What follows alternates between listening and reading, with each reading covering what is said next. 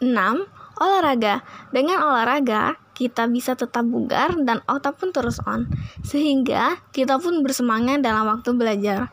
Cukup dengan jogging dan senam ringan.